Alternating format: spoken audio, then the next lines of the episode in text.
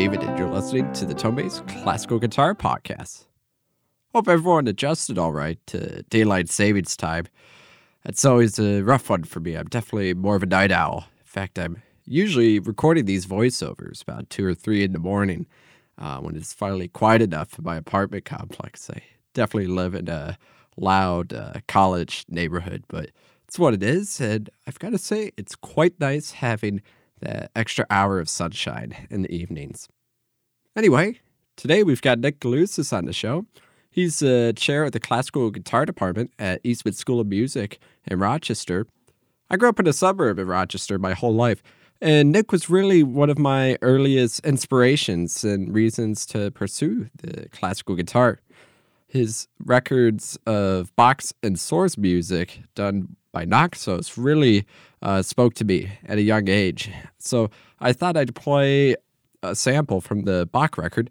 This is the infamous fugue from Bach's first violin sonata in G minor. And I love the way Nick transcribed this piece. First of all, he keeps it in G minor, which has such an amazing affect for um, being such a dark and sorrowful sounding key a lot of guitarists do move this up to A minor. It does make it a bit more guitaristic, but it just sounds a little bland and flat to me. So I'm glad he keeps it like that. And he also uses an interesting tuning. He tunes the fifth string A down to a G and then the E down to a D, and it just opens up. And it has this amazing resonance and timbre altogether. So here's Bach's Fugue BWV 1001.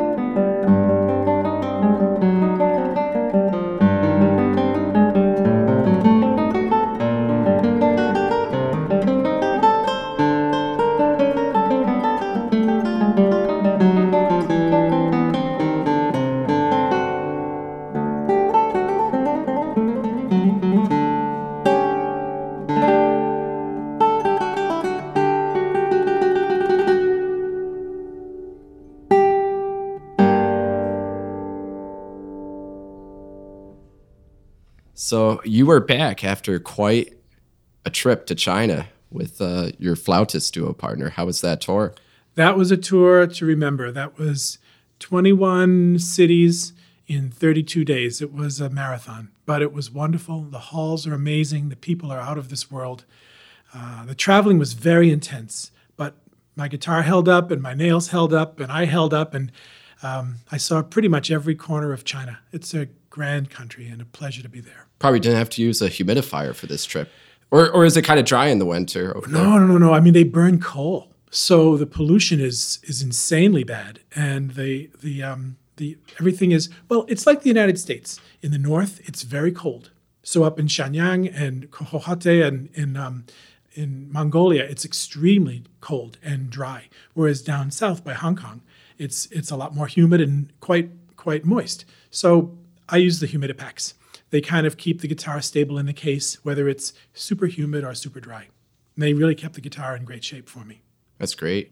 And what was the program for the tour? So this was um, with Bonita Boyd, um, a flute professor here at Eastman, and we've been playing for about 25 years. So we played the Mountain Songs of Beaser, we played Histoire Tango, we played uh, uh, um, uh, Katherine Hoover, uh, Canyon Echoes, we played La Vida Breve, Il est né le divin enfant, uh, Entr'acte, Libertango. It was a kind of a greatest hits sort of program. Yeah. And it was, you know, a lot of these people were hearing this music for the very first time. So it was a chance for us to be able to really, you know, I mean, they're so hungry for art music. And being able to play for them was just a joy in every way. And flute and guitar is such a beautiful combination. And yeah. you've played quite a bit of chamber music over the years. I've seen you play with uh, uh, Bonita Boyd on flute and uh, Juliana Athayde on violin and many other ensembles. Is there, I mean, I don't want to ask, do you have a favorite uh, person to play with, but is there a favorite instrumentation um, or an instrumentation you find works best for you classical know, I, guitar? Uh, you know, I, I learned how to breathe working with, with, with Bonnie and also working with Robert Swensen, the tenor. And I remember reading somewhere that Bream said that it changed his playing when he work, started working with Peter Pears, that he had to learn to breathe and he had to learn how to phrase, and it changed his playing forever. And I can always tell a soloist who's played chamber music, you can just smell it. You can hear the level of commitment to the phrasing, level of commitment to the musical ideas, to the dynamics, and everything that you have to commit to when you're playing with somebody else, because you have to talk about this stuff.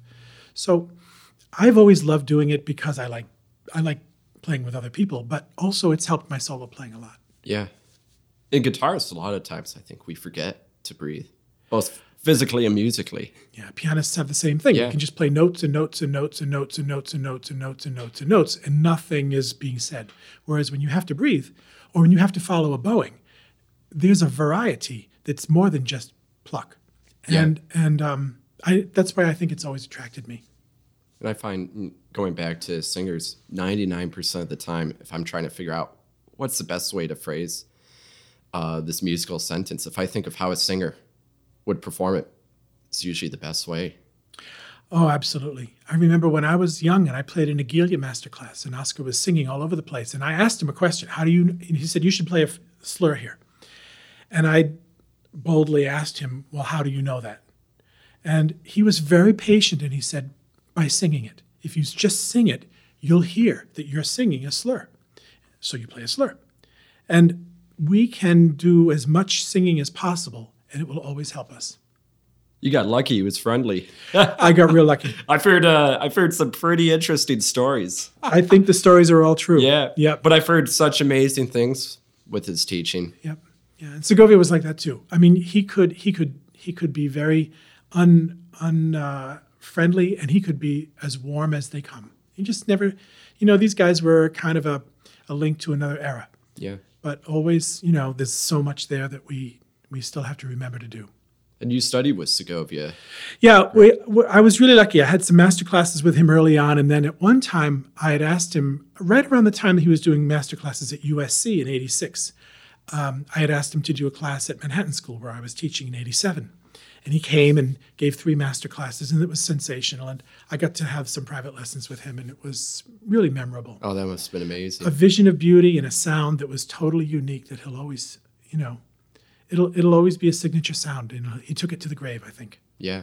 Yep. And have you been to uh, the Metropolitan Museum where they have the instruments? That, Yeah, I was there when he donated those, and there was a TV show called uh, 2020, and Hugh Downs was. You probably don't know these names, but Hugh Downs was a kind of an important. He was kind of like an important uh, TV personality, and he was a very avid classical guitarist. And um, he went with Segovia to Ramirez to have Segovia pick out a guitar for him. And I remember the TV show where where Hugh Downs says, "This is like having Mickey Mantle picking out a bat for you." And so here's Segovia picking out a Ramirez for Hugh Downs. Well, they forged an alliance, a good friendship, and so he came to the Met. And when he go, when he donated the 1912 Ramirez and the 1937 Hauser, it was a big event, and I got to be there. It was Wow. really special. it's just amazing looking at those guitars. I remember the first time I went there and seeing that Hauser, especially. They're just, Oh, that is just a work of art. All those instruments, all generations of, of Hausers. And to think that was the guitar Segovia played on for, it's quite a while he played on that one, maybe Yeah. 20 years. Or, his most golden period. And he would probably have continued playing it if it didn't get destroyed by a microphone. So oh, You know the- you know the story I, about I think this? I've, uh, remind me about it. So he was, you know, he was playing this guitar. He called it the greatest guitar of the epoch, and in many ways, it was because you know, for all of us, we have we have we're lucky. We have great guitars, and if you tap the top of the guitar, you can hear a pitch. Or some people say if you sing into it, you can you can hear a resonance pitch. G is often the the pitch. Um, sometimes you hear guitars that are a little higher, a little bit lower. Um, my Dammann is down to F. Segovia's was an E. And you had to get a guitar down to that resonance pitch, you've got to pare it down to it's so light that it, it feels like it's just going to break when you play it, but it didn't. It was strong. And so that was that instrument, and it just had this bloom to it. Anyway, the story that I heard was, and I think it's true, is that he was recording, and he was doing one of those er, one of those MCA records that he did. Um, there's three or four of them that are sensational. The Manen Sonata is one of those, and the Chaconne is one of those and one of the one of the large Neumann microphones.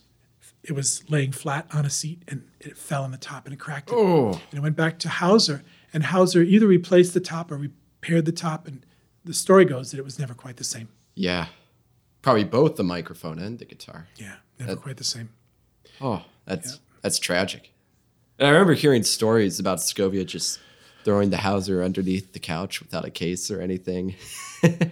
Yeah. and uh, not not to say that he, he was careless with the instrument, but it, it's just crazy to think something like that happened in a very controlled environment, like a recording studio. But Right after he died, I went to uh, to Madrid to see, um, you know, to pay my respects, to go to his grave, to visit uh, his widow, Amelita. And she took me up to his studio in the fourth floor of their house. They had a four story brownstone on Concha Espina, number 53, as I remember, We went up to the top floor. It was like walking into Tutankhamun's tomb, right? And so you've got all this stuff. You've got the citations from the Emperor of Japan and from the Pope and, and from Ox, honorary doctorates from Oxford and, of course, Manhattan School of Music. And so all this stuff was up there, stacks of manuscripts and guitars. I saw a couple of Fletas. I saw an unbelievable Kohno. And um, you know, several Ramirez's. They were just all over the stuff was just thrown Just lying all, around? all over the place. Not It even was- in cases, just Nope. Oh, some yes, some no. But it was it was really something. I saw some crazy glue on his desk because he had an A nail that was split for many years toward the end of his life, Oh, okay. and so he would constantly, like the rest of us, have to repair his nail.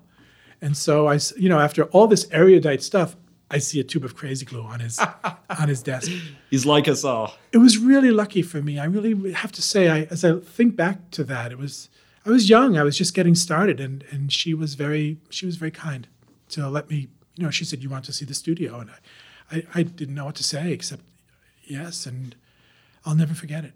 It's too bad they didn't keep it as kind of a museum, like they've done with Julia Child's Kitchen. I mean, they moved it to a museum, but They have kind of done something like that because Oh, they they, moved it. Well, yeah, in Linares, where he was born, there is the Andres Segovia Museo, where there's a crypt where he's now buried.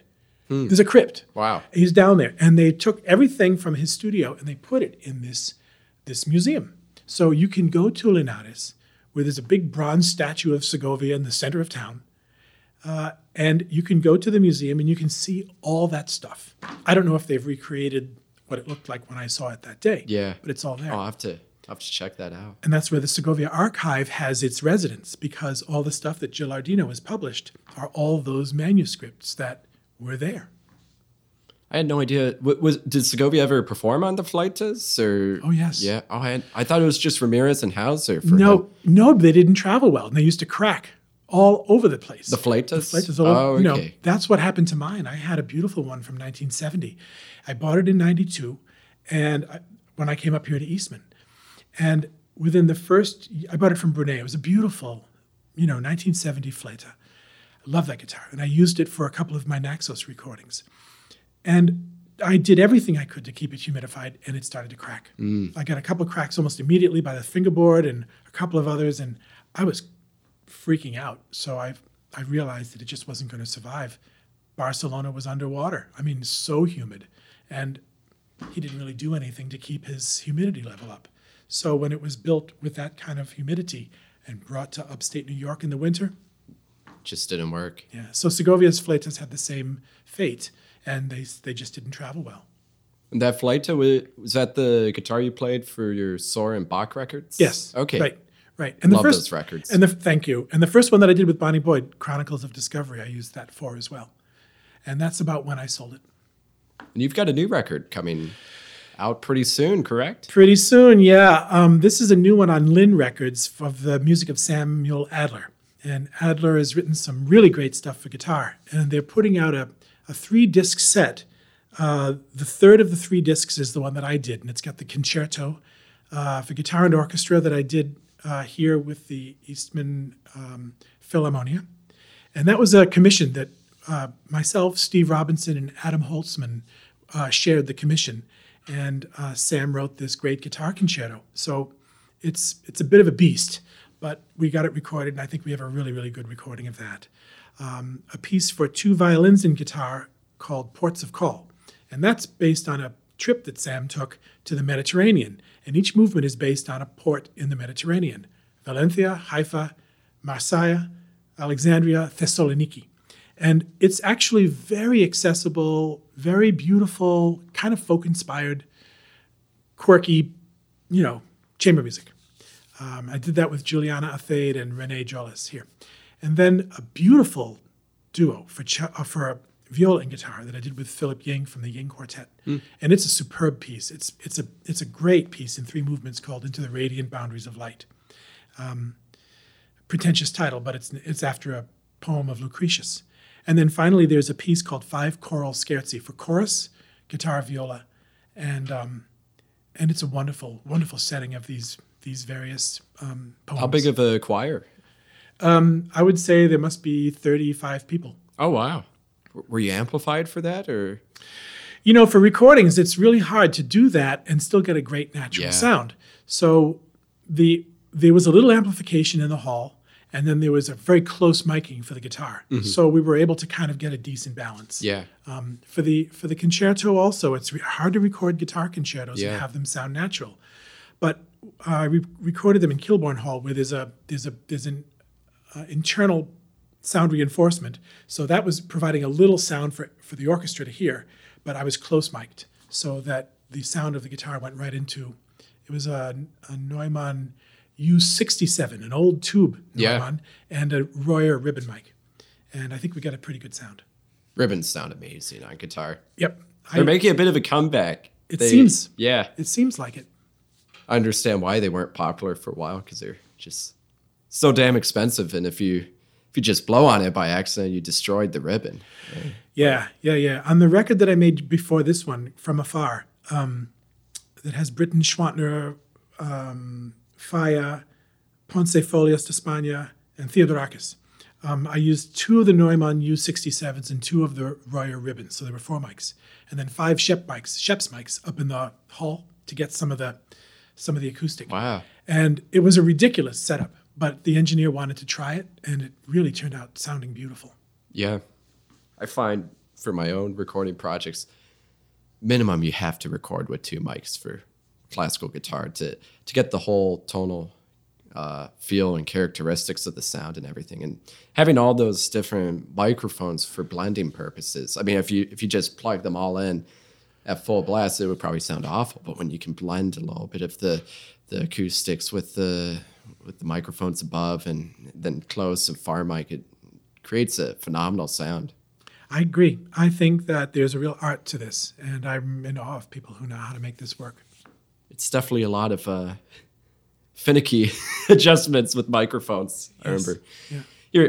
One one of my tech teachers at USC was telling a story. It was one of the first days at the recording studio he was uh, interning at, and they were setting up microphones. I, I forgot if they were setting up a drum kit or, or something, and they told him they're in the control room, and they told him, "Oh, go over there and move it just about a centimeter to the right." and he'd hustle in there and do that. Come back, and then they said, "Well, move it back a, a half centimeter." And it, it- he was thinking they were just totally messing with him uh, as he was a newbie. But it it can be that finicky sometimes. Small things can add up to a big change in sound when it comes to recording arts. Especially with the guitar. You know, the guitar is like such a primitive thing. It's one step up from a drum, really. Yeah, And where you put the microphone in relationship to the instrument, distance wise, and where in relationship to the bridge or the sound hole, um, is night and day. And I- I still don't know how how that's done, but I think that everybody's instrument is unique and everybody's sound is unique, and I think a good engineer has the ability to find those placements. I remember the the Naxos recordings I did with Norbert Kraft. Uh, Norbert was using two Neumann U87s uh, about 10 feet away, and then two Neumann KM84s way up in the rafters of this church that he always uses up there in Aurora, north of Toronto. yeah, Four mics. And it was uh, the most beautiful sound. And I just think he just managed to do it with two very stock U87s and two KM84s. And I think that it's just, you know, he's got amazing ears and he he knows what to listen for and he and he's got a great church. there's no right or wrong way to record. There's just so many different factors. But I, I think some of the best sounding records for classical guitar coming through Naxos. And of course, it's Norbert Kraft doing that. And Yeah. with his experience as an amazing guitarist, I, I'm sad he does he play anymore or is I don't think so. I mean, I remember when he did play, it was sensational. Yeah. It was like it was Titanic playing. his and- Villalobos recordings are just amazing. No, he was like the Segovia of Canada. He was playing with every orchestra, with on the most high-profile chamber series, and he he deserved it. I mean, it's so, he was sensational playing, and um, you know you can always tell someone, you can always tell how someone lives their life when you can hear when you hear them play. You know, he was a man of great. He is a man of great integrity and beauty, and uh, and you can hear it in his playing, and his playing reflects who he is. And I find Yeah. that to be true of pretty much everybody that I know. The people whose playing I like the most are the people I tend to really like the most. Absolutely. Yeah. Are you thinking about recording more Bach? Maybe the partitas? You know, I, I just released the, the the edition of the the sonatas. It took me all this time to get it worked out, and I got that out. And now I feel like I can put that behind me. I've been thinking about, you know, maybe playing more Bach.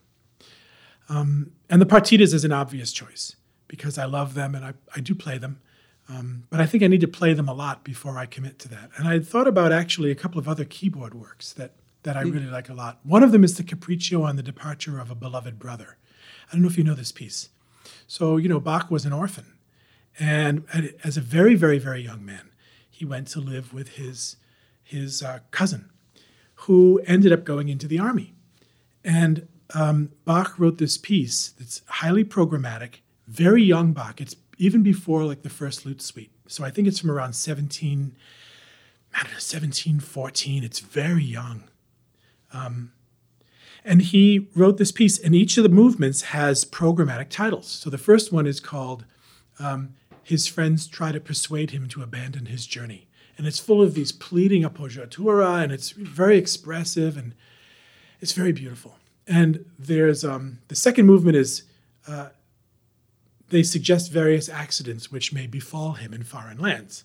It's full of these tritones, and it's pretty dramatic, diminished wow. chords, and stormy and chromatic fantasy and fugue sort of stuff. Yeah. The, there's a beautiful uh, Postillion's horn call the Postillion horn goes yum ba dum. So the fugue subject is yum ba da bum bum bum bum be dum bum ba bum bum bum bum be da ba ba ba da ba ba bum ba bum ba bum ba bum ba bum be dum bum bum bum be da. And this is big fugue. It's fantastic. So Never heard of that piece. I'll have to oh, it's, check it out. It's so it it's the amazing. coolest of the cool. There's a Leonhardt recording on on harpsichord in which he actually speaks the subtitles. Oh wow. And so I've been looking at that a lot. And because my son is in the army, and I, I worry about him every minute of every day. I can kind of relate to Bach, you know, watching his beloved relative going off to war. Yeah. And, you know, there's a lot of wolves in the woods, and I worry about Harry. He's a captain in the army, and he's, you know, he's he's he's right out there at the tip of the spear. Wow. So it's kind of got a lot of meaning for me. I thought about that piece a lot. Yeah. That I don't know if any guitarist who plays that. Are, are you the I don't know. Maybe. You might be the only one who's who plays that. I don't know. I wouldn't be surprised that someone's looked yeah. at it. And also, I've been looking at a couple of the French suites. Okay, yeah, those are beautiful pieces. And they're not so dense, so it, they could work. Yeah. This is uh back to the programmatic piece? Is that fairly popular piece uh, on keyboard, or is it just kind of this unknown work that? So you know the Neue Bach Ausgabe that has the lute works. Um, this thing over here. You know about these books, right? The Neue Bach Ausgabe. It mm-hmm. has the complete works of Bach, and so I got this because I wanted to have the lute works. Here's Prelude Fugue and Allegro. But if you go leafing through this thing and you look at some of the earlier works in here, one of them is the Capriccio. And I just kind of stumbled upon it. Here's the fugue on the Postillion's horn call. Oh, okay. Yeah. And so it just happens just to, be to be in, in the same volume that the you know Neue Ausgabe sämtlicher Werke has the lute works, it just happens to be in there earlier in that particular volume. So I came across it and I thought, what is this? And I started looking at it and uh, phew, worth looking at. It's a lot like playing the first lute suite, okay. the EMI 996 lute suite. Yeah. It's the same kind of style and the same sort of texture. That's a keyboard piece as well.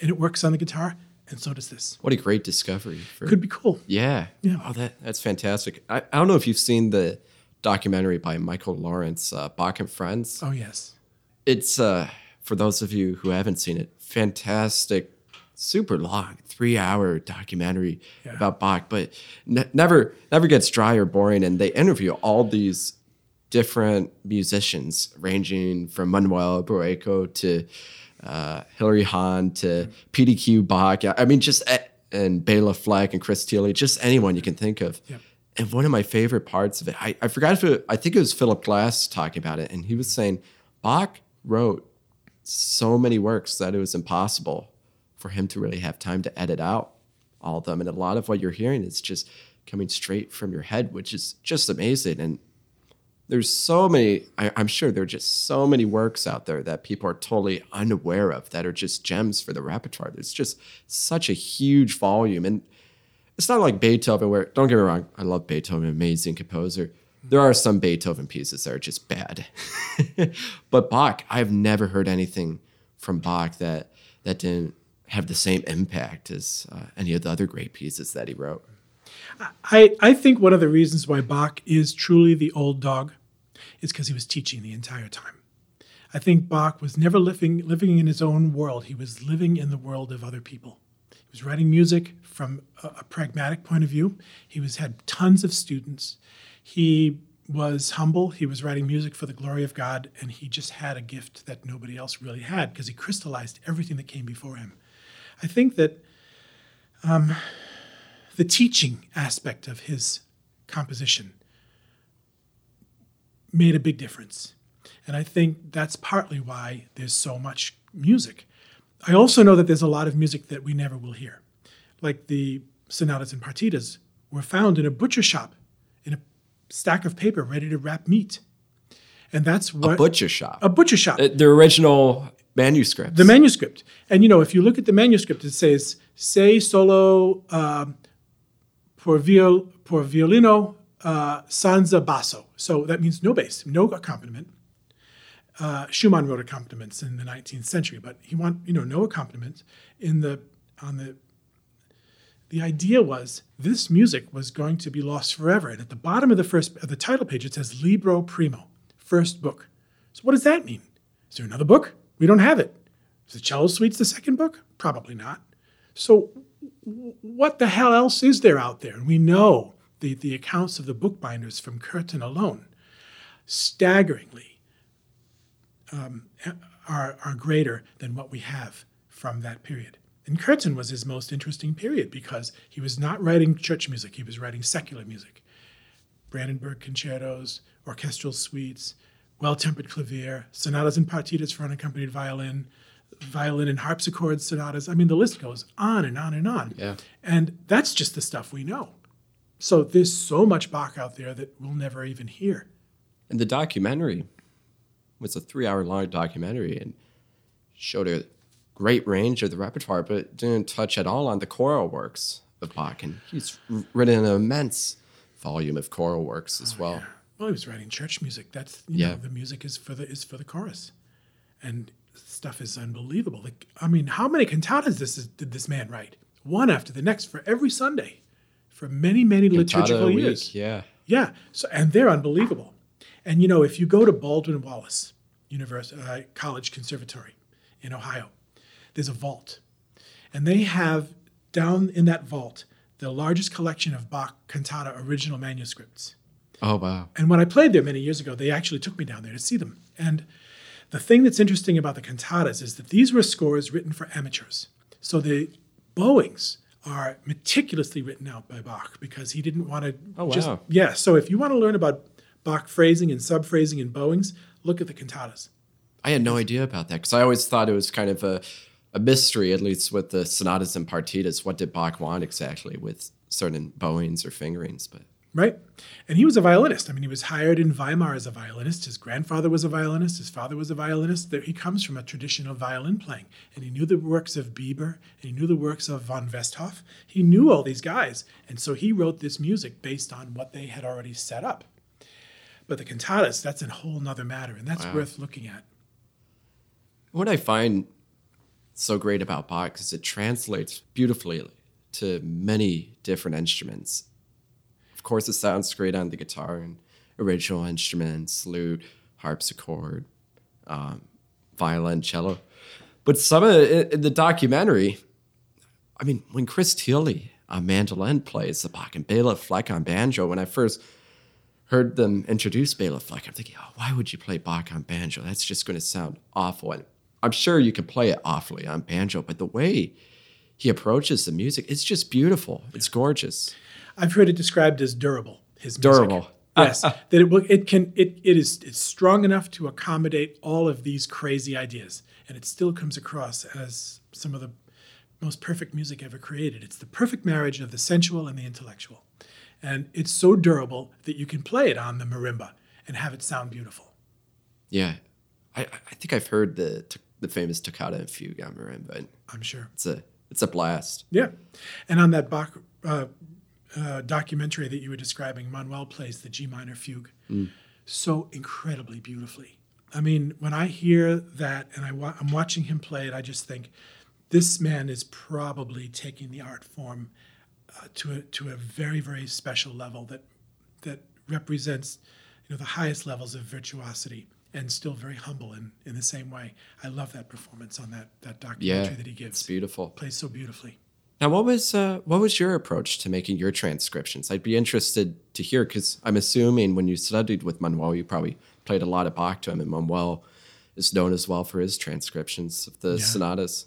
Yeah, yeah. He, uh, I know that when I was studying with him, we worked on the C major sonata. That was the first one I looked at, and he was already pretty familiar with it.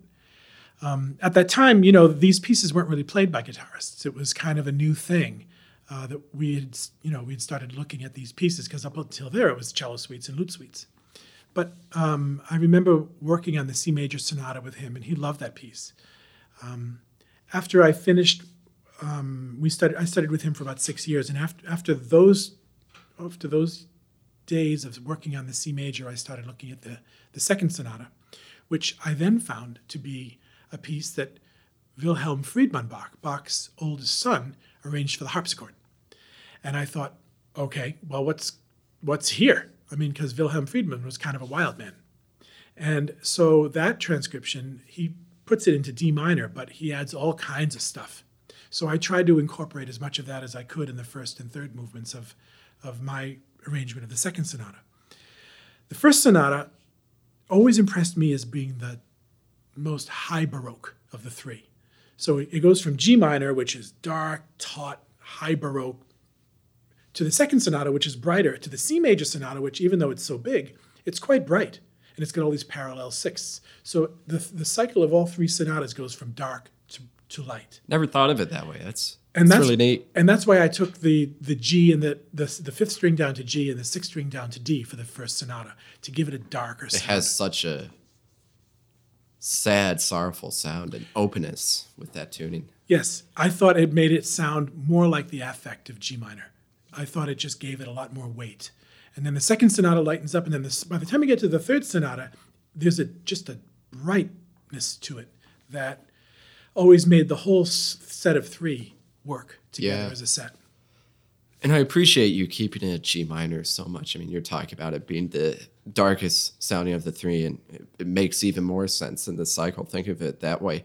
There's so many guitarists who play it in A minor, and I, G minor is such a special sounding key on the guitar. I mean, partly because we don't play too often G minor, but especially with the tuning you're using, it just has this dark resonance that's hard to describe in words for me.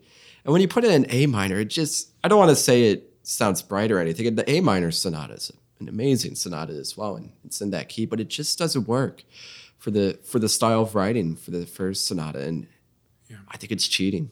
it certainly it certainly changes the piece. Yeah. And and you know Bach always I mean whenever we come up with something, Bach's already done it. Like for example, the fifth cello suite, which we now call the 995 lute suite. Uh, Bach arranged it for the lute later, but originally it's a cello suite. Well, that's got a score scordatura too.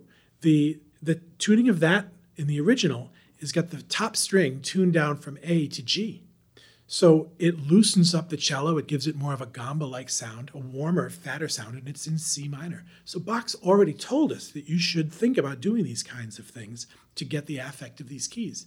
So C minor is a pretty dark key, three, three flats, and G minor too. And so when you use a scordatura like that, it changes the sound of the instrument, just like Bach did. And it gives us a sense of maybe this gets us closer to the, the sound he was looking for. Thank you, Nick, for being on the show. Please join me in two weeks for a conversation with the king of AMI scales, Matt Palmer. Leave things today with a recording of the third movement from Samuel Adler's Concerto for Guitar and Orchestra that Nick spoke of earlier in this episode. The title of this movement is Fast and with Good Spirit. I'm David Steinhardt, and we'll see you next time for the tonebase Classical Guitar Podcast.